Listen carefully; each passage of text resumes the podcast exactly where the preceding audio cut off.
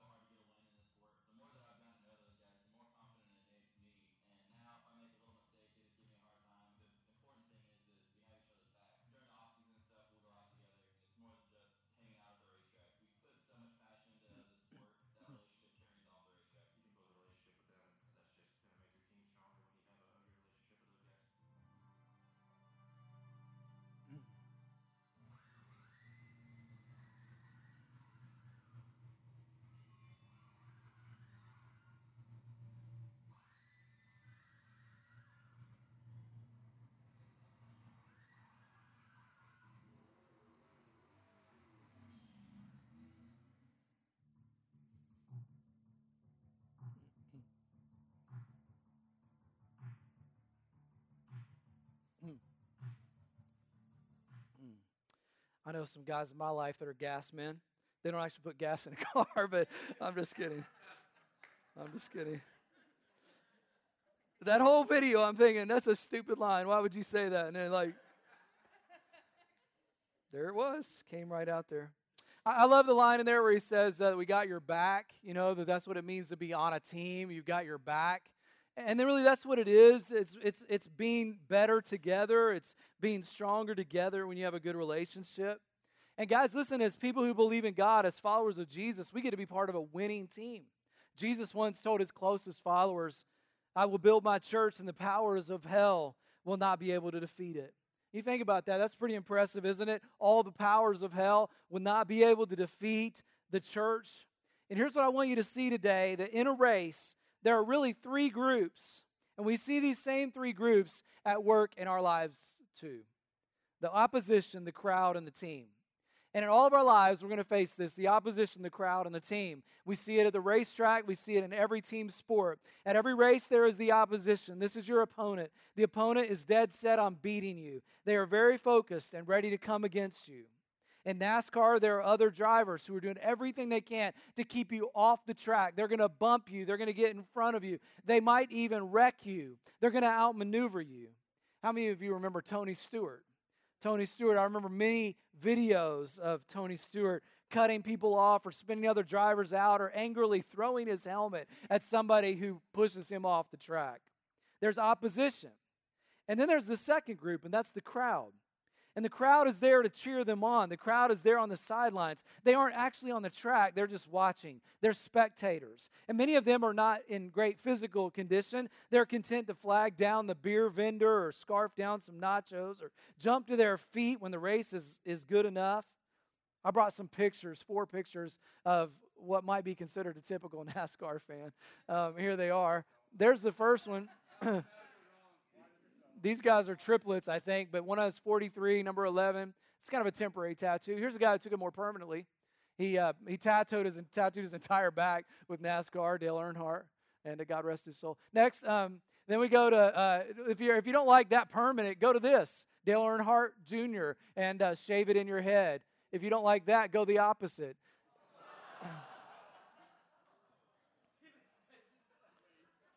That's, that's attractive. Typical NASCAR fan. These guys are fans. But when the race is over, their life goes on and and it really doesn't make an impact one way or the other. These guys are spectators. They're in the crowd. They come to the race, but they're not in the race. And then there's the team. The third group, when you're on the team, you're invested, you're committed, you go to practices, you work hard. You watch what you eat, you spend hours in the gym, you take rep upon rep, you do what it takes to win. And in NASCAR, this is the driver, the mechanics, the pit crew, and more. How many of you have ever been on some type of team before? Would you raise your hand? Maybe you haven't been on a sport, but maybe you've been in the band. Maybe you've been uh, in drama. Maybe you have uh, been in your work team. If you're in a family, you're on a team. And if you are, you understand what I'm talking about today. You understand the dedication that it takes and the passion to win. The opposition, the crowd, the team. Now, I want to turn your attention to a Bible story where we see all three of these groups, and then after that, we're going to apply this to our lives. Luke chapter 5, verse 17. Says, One day Jesus was teaching, and Pharisees and teachers of the law were sitting there. They had come from every village of Galilee and from Judea and Jerusalem, and the power of the Lord was with Jesus to heal the sick. Some men came, paraly- came, came carrying a paralyzed man on a mat, tried to take him into the house to lay him before Jesus. And when they could not find a way to do this because of the crowd, they went up on the roof and lowered him on this mat through the tiles into the middle of the crowd right in front of Jesus. And in this scene, we see those who oppose the message, the crowd who got in the way of the message, and the team who helped support this man and get him in front of Jesus. The opposition was there. The Pharisees and teachers of the law believed that they were doing the right thing, but they really weren't.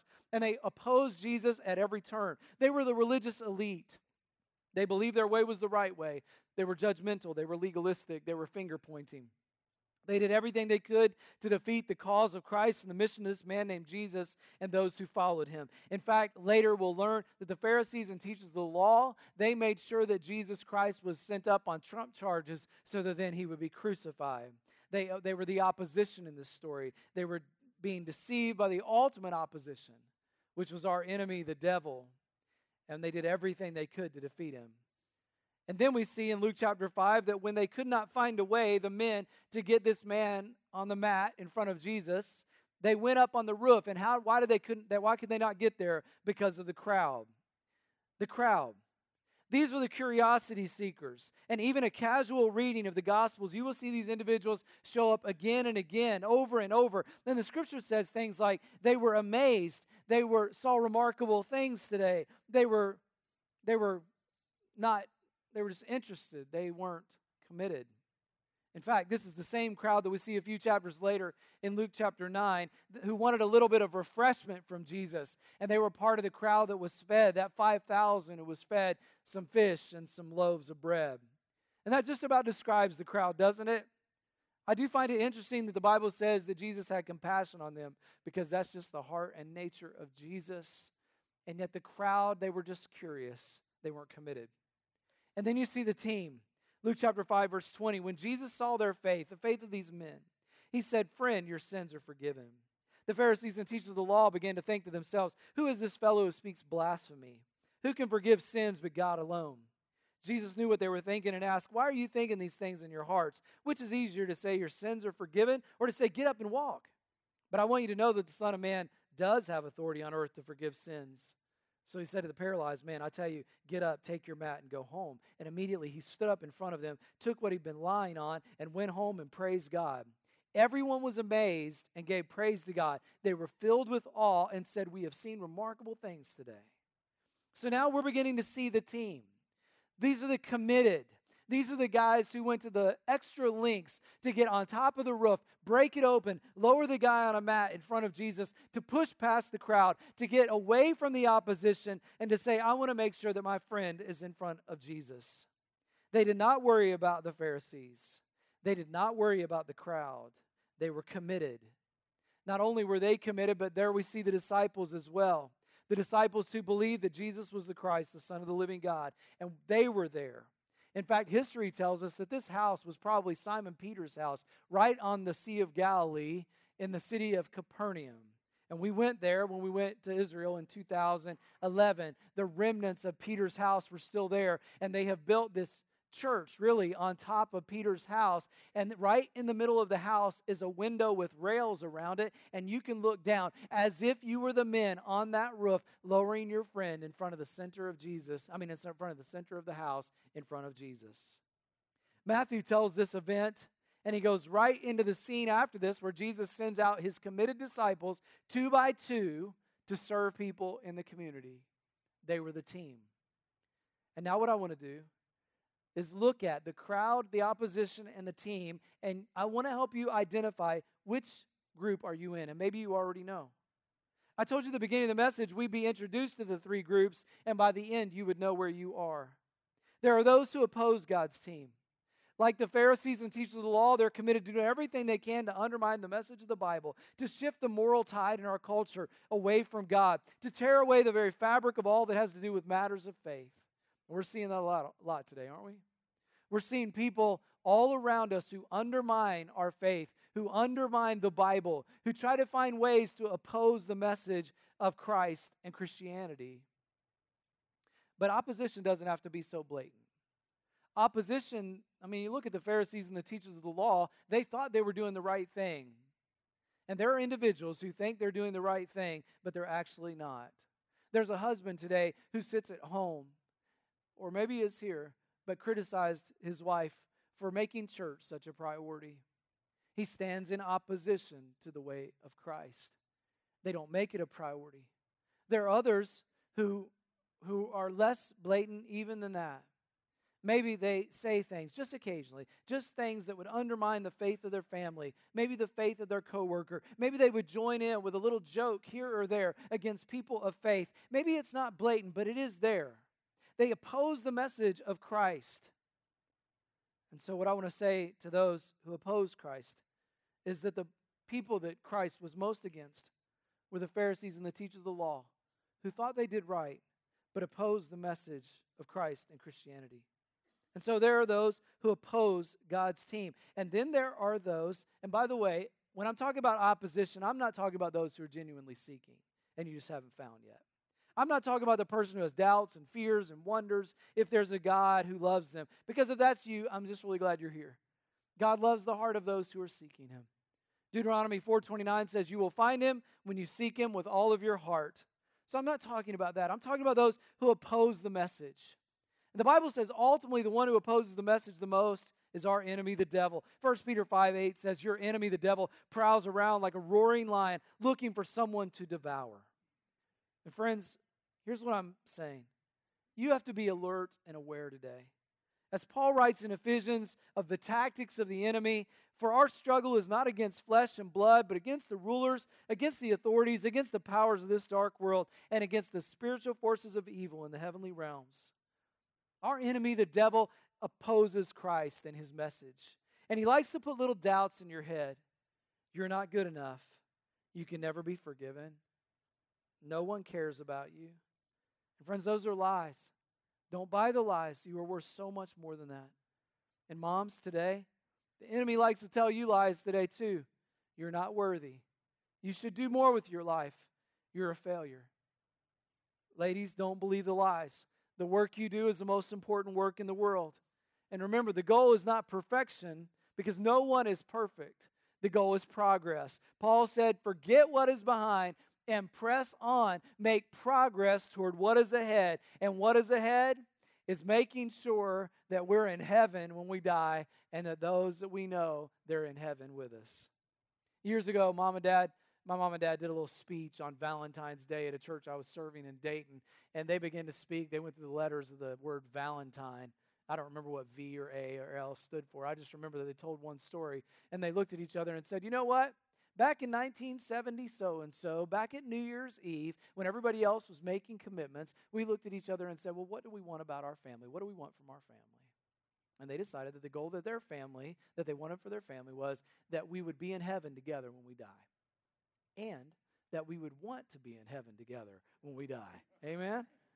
There's a difference. You know, you want to be in, you want to, we're going to be in heaven, but we want to be in heaven. We want to be together. And so they tried to live their lives in such a way that we would have fun on the journey, that we would enjoy one another, that there wouldn't be that competition between uh, siblings, that instead we'd be willing to be encouraging one another, lift each other up, spend that time together so that we'd be in heaven. Church was a major priority to what we did. Christ was a significant priority to what we did in our lives. Christ and the church, and that so that we would learn what it would be like to be worshiping in heaven forever. So there is the opposition there are those who oppose, and the enemy wants to destroy. And then there's the crowd. And what I fear today is that many in the church fall into this category. They're interested in spiritual things, they're content with being spectators of the things of God. They may even come to church, but very little changes in them when they leave here. Commitment is the last thing on their mind. If the worship service isn't good enough, they tend to be critical. They serve little because they're too busy. They go with the crowd because it's comfortable, and God forgives anyway. They refuse to take a stand against the opposition. They aren't bad people, they just aren't on the team. They're consumers, not contributors. They're curious, but not committed.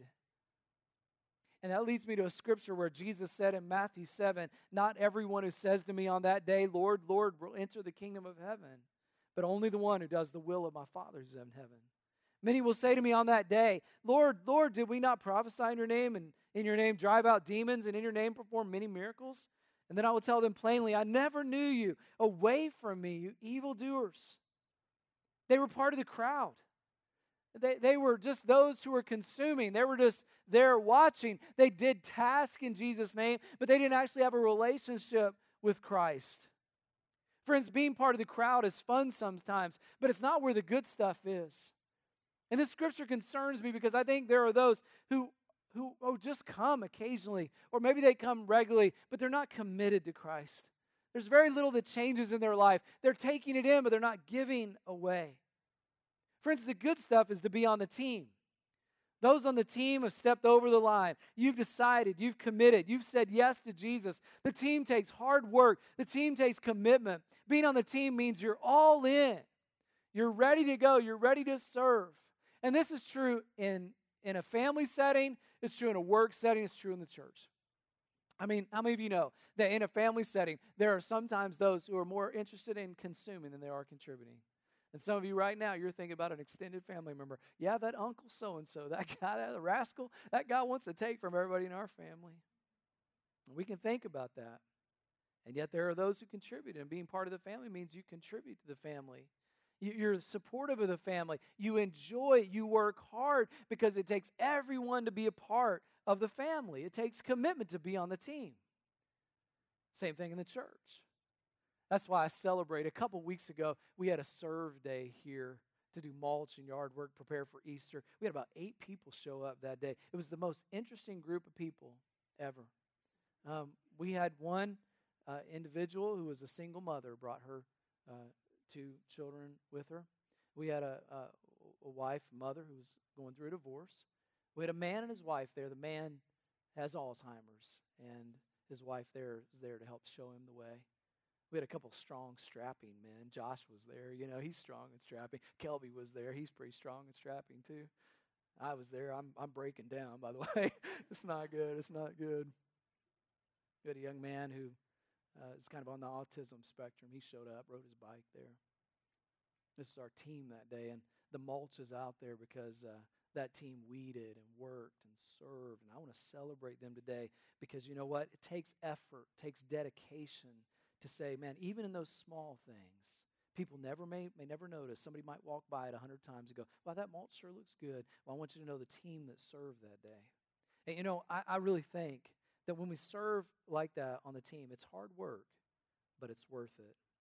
In the Bible, we understand that the team is not just a task, it's a relationship. 1 Thessalonians 2 8 says, We love you so much, we were delighted to share with you not only the gospel of God, but our lives as well, because you had so you have become so dear to us. And as we serve together, we serve in joy. That day we ate Kala Coffee House breakfast sandwiches together and laughed a lot. Why? Because it's fun to serve together. I just think the best way to grow is to, is to grow to know Jesus in community with other believers. That's why there are 59 one another statements in the New Testament. 59 specific times in the New Testament where we are told to do something toward one another, love one another, accept one another, bear one another's burdens, forgive one another, be at peace with one another, serve one another, be hospitable to one another, pray for one another.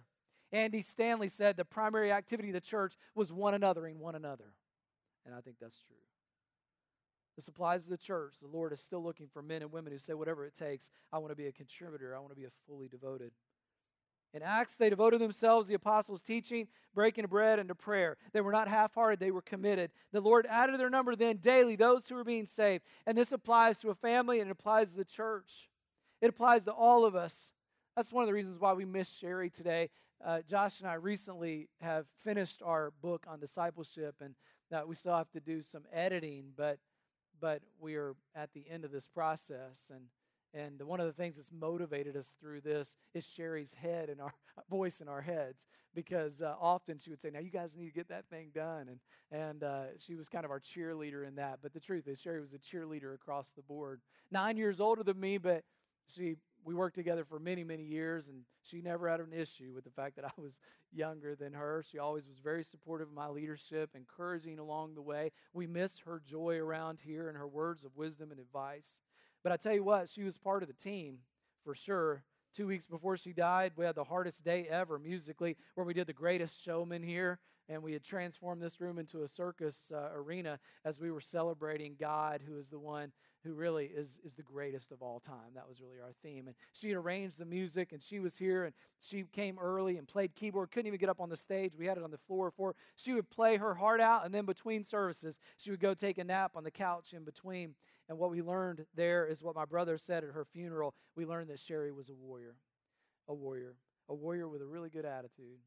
You know, I still think that God is looking for men and women in families and in teams and in the church who say, I don't want to be part of the crowd.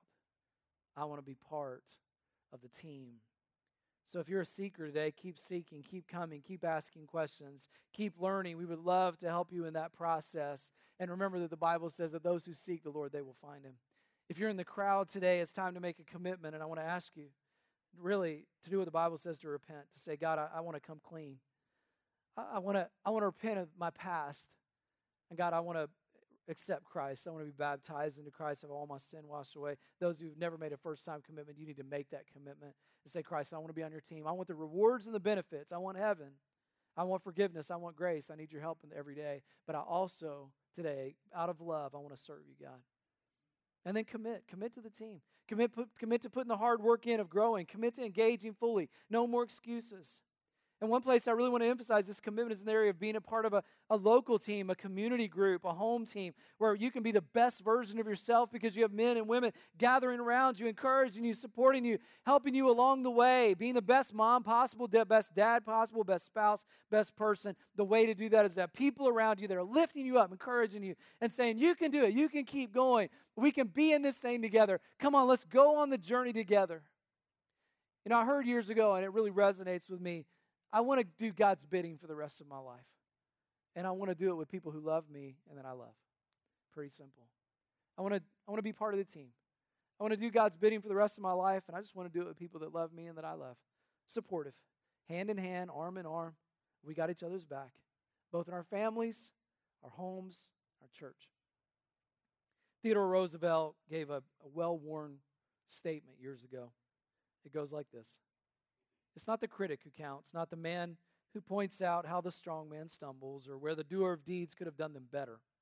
The credit belongs to the man who's actually in the arena, whose face is marred by dust and sweat and blood, who strives valiantly, who errs, who comes short again and again, because there is no effort without error and shortcoming, but who actually does strive to do the deeds, who knows great enthusiasms, the great devotions, who spends himself in a worthy cause who at the best knows in the end the triumph of high achievement, and who at worst, if he fails, at least fails while daring greatly.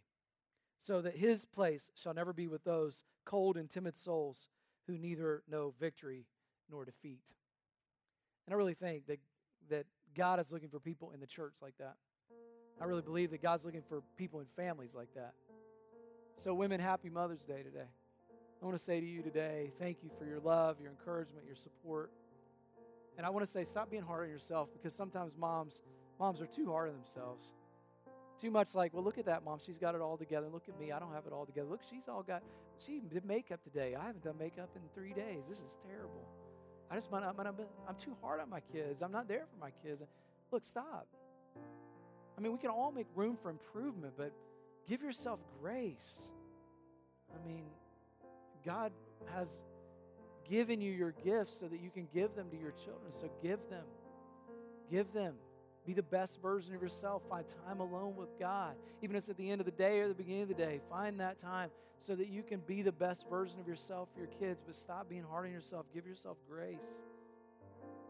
And guys, I think I think every woman in here would stand up and applaud if every man in here would say, you know what? We want to lead our family well. And we want to be good spiritual leaders. Dads, you should be praying with your kids. Moms, you too, praying with your kids. Read scripture. They're not just going to get it one hour a week here at church. You got to be doing the hard work. Make sure you're here. Be at church. Don't give up meeting together, as the Bible says. For some of you, church is, is a thing we can do if there's nothing else on the agenda. Man, you got to be here. You got to be here. That's one way to lead your family. Bring them to the water trough so that then they can be fed, they can be watered. That's your job. Guys, I know it's not fair on Mother's Day. We're loving the moms and hard on dads. Amen. That's what happens. You got to deal with it. It's the way it is. Because I think, man, I just think God has a special call on men, special call in your life to do something great, to lead your family well, to represent well, and give yourself grace. Don't be hard on yourself, but step to the plate. We need some men who are leading here, leading teams. To say when it comes to serve days, I'm not just going to come and serve. I'm going to, I'm to take that off their plate. I'm going to lead that day. That's what we need. So, guys, I'm asking you to do that. And I'm, I'm just saying, all of us, we need people around us who are going to encourage us and support us. I know you got other groups.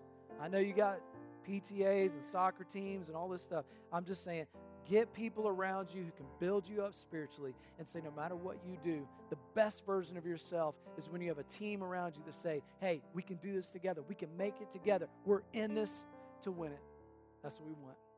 God, we thank you today so much for your love for us. Thank you, God, for allowing us to be part of a great team called the church. God, thank you for the institutions that you've provided. The Bible says you provided the institution of government, believe it or not. But the government, God, allows us, gives us some certain guardrails and certain protections. And so, God, we're thankful for that. And God, we pray for our leaders. Pray for their spiritual lives, for their wisdom. And God, I, I pray for our families. I pray for moms and dads and aunts and uncles, and grandparents, caregivers, God, that we would lead well, that we be faithfully committed to you. Got to pray for that today. I pray that we would give ourselves grace and yet we would still work hard. God, I pray for the church. Thank you for your team called the church, the bride of Christ. Pray we would do, pray we do everything we can to take care of it, God. To lead it well, to serve well. God, I just pray that we be convicted by that. We look for opportunities to serve. God, I just thank you for, for loving us, for giving us Christ, our example, our sacrifice, the one who shows us the way. God, today we love you. We thank you. Thank you for moms today, God. Thank you for your wisdom in creating them. In Jesus' name we pray.